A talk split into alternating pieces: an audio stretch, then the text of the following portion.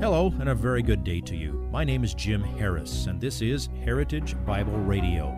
Heritage Bible Radio is an extension of Heritage Bible Church in Boise, where it's my joy to serve as the teaching pastor. Every day, we devote our radio time to studying a portion of the Word of God so you can know Him better through Jesus Christ and serve Him better through your local church.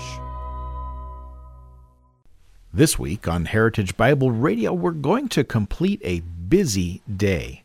Not our day, but the day for Jesus and his disciples as recorded in Mark chapter 4.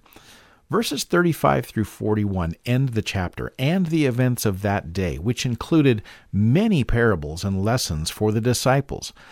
The day will close with a retreat from the crowds and what we might call a new kind of miracle. Now, the disciples had seen miraculous healings and demons being cast out, but this was different and it got their attention. This one caused them to be afraid. Healings didn't make them afraid. Even demons speaking and being cast out didn't make them afraid. But this miracle struck fear and wonder into their hearts. What was it? Why did it cause the disciples to fear? And what lessons should we take from this? Answers will be revealed as you listen in this week to the message entitled, Who Then Is This?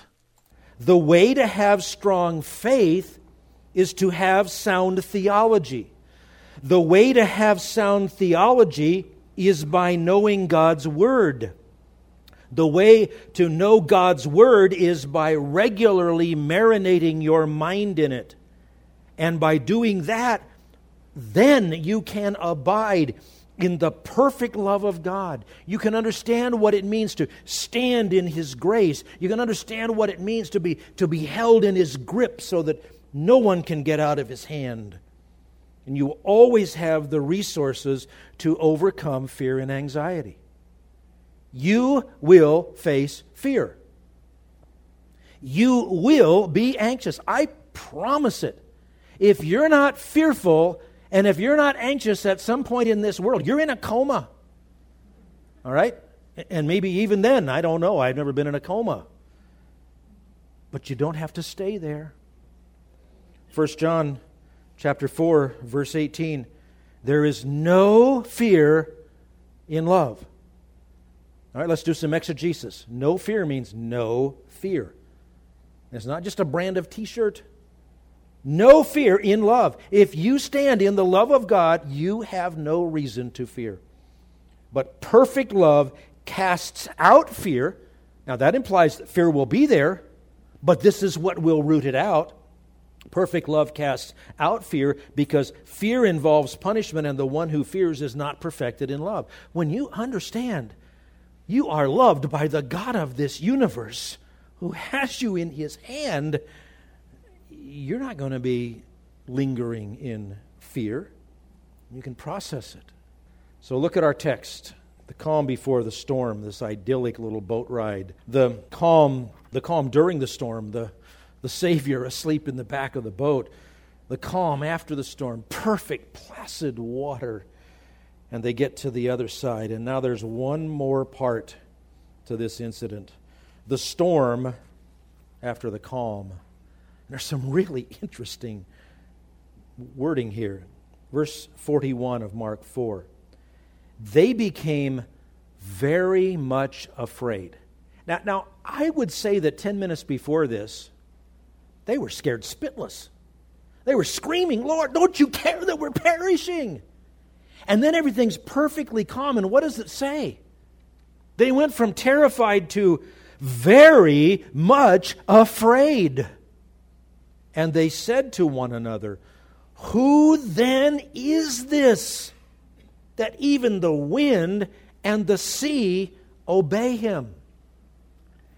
Now, wouldn't you think that this would have worked out so smoothly that they all said, Oh, Jesus, we get it. We repent for that panic. We're sorry we yelled at you. Didn't mean to poke you that hard, Lord. We'll never doubt you again. Now that we know that you're fully God and fully man, we're honored and humbled to be your slaves, and we will follow you to the cross. They didn't. They thought they were going to die in the storm. They were afraid of the waves and the wind, but when they saw the power of God demonstrated in front of them in an instant, shutting down thousands of joules of energy, churning up that sea, they became very much afraid. That's what happens when you're in the presence of God. They asked the right question it was in the form of an exclamation, and even if they didn't yet fully understand the answer and they didn't know all the implications, they said, Who then is this?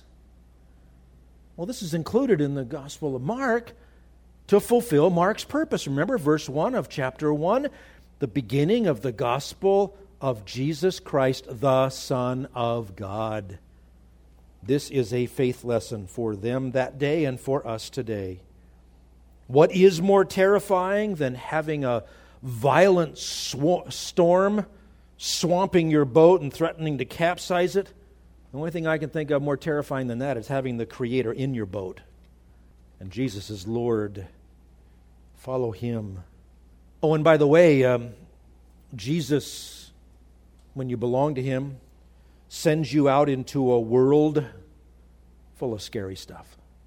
The whole world operates by a system hostile to him and hostile to everyone who belongs to him and everyone who dares to speak his truth. In Matthew 10, he tells the disciples, Behold, I send you out as sheep in the midst of wolves. I don't think being surrounded by wolves is a very comforting kind of an idea. And he says, You will be hated by all on account of my name but it is the one who has endured to the end who will be saved. How are you going to handle being a representative of Jesus Christ in an anti Christ world? You're going to endure to the end, living by faith that will overcome all your fears. You never need to stay afraid or remain anxious in the midst of any situation. Are you afraid of circumstances you're in? Or um, Worse than that is when you're afraid of the circumstances that you think you might get into and you're anticipating them. That's how you jump from fear into prolonged anxiety. Are, are you afraid that those things are so terrible that God can't take care of you? It's a theological issue. And the answer is right in front of you. Jesus is Lord of creation. That's all you need to know. You know that except by His grace and by His will, you won't draw your next breath. And the entire world around you will disintegrate if He takes a nanosecond off from holding it all together. It's going to be okay. Will you cling to this man who is the one who is obeyed even by the wind and the sea? You say, well, yeah, but you know, some of that stuff out there it could get so bad they, they might kill me. Yeah, they might. We're in a country that's delightfully insulated from the kind of persecution that makes our lives be threatened day in and day out by, by persecution, but it, it could get that bad. Like we read in the Gospels, Jesus told Peter how he was going to die. He was referring to Peter. Peter was going to be taken away to crucifixion. Uh, and um, tradition says that Peter wouldn't be crucified in the manner his Lord was, so he has to be crucified upside down. That's a horrible way to go. But then guess what? You're with the Lord. And there's no more pain, no more suffering. And you say, uh, yeah, but what if they only half kill me? Who's your God?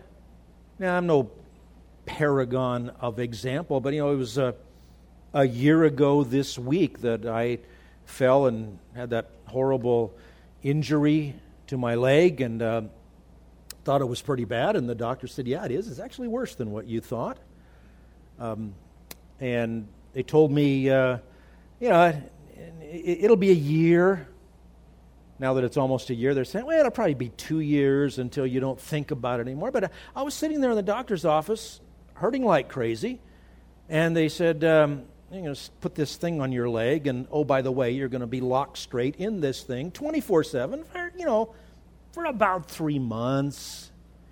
You won't walk for about four months. And you know what I did? I, I, it was very clear. Started thinking about who God is. And what came to my mind was the fruit of the Spirit love, joy, peace. We usually kind of stop or slow down around there. I got to number four patience. But Lord, I'm going to need patience like I've never needed patience. Oh, and by the way, how about a double dose for my wife along the way? And you know what? This has been a patient year, a really hard one. Uh, and a lot of things I couldn't do. And you know, I, how nice to find out that know, the process of getting up out of your chair and going to bed, that takes 30 minutes and help from somebody else. But God gives you everything you need. So, do you believe that? Or don't you? Do you know Him? Do you know He not only calmed that raging storm, He went voluntarily to the cross where He, at unbelievably excruciating, torturous expense, gave His life in your place to redeem you. Who then is this? Nothing less than the Lord. Let's pray. Heavenly Father, how we thank you for uh, sending your Son. Thank you for the, the record of this incident in his life. Please make us the kind of people others can look at and, and realize that you are sufficient in every situation. Father, we confess how easily we become afraid, how easily we become anxious. If you would like this message on compact disc, let me know and we'll send it to you. You'll receive the entire message, not just the portion on today's program. You can order by phone at 353 4036 or by writing to us at 7071 West Emerald, Boise, Idaho 83704, or on the internet at hbc boise.org. Heritage Bible Radio needs your prayers and your financial support. Once again, you can reach us online at hbc boise.org or by telephone at 353 4036 or by writing to us at 7071 West Emerald, Boise, Idaho 83704. And if you need a church home here in the Treasure Valley, I hope you'll visit us any Sunday at 7071 West Emerald. For Heritage Bible Radio, I'm Jim Harris. See you next time. Bye bye.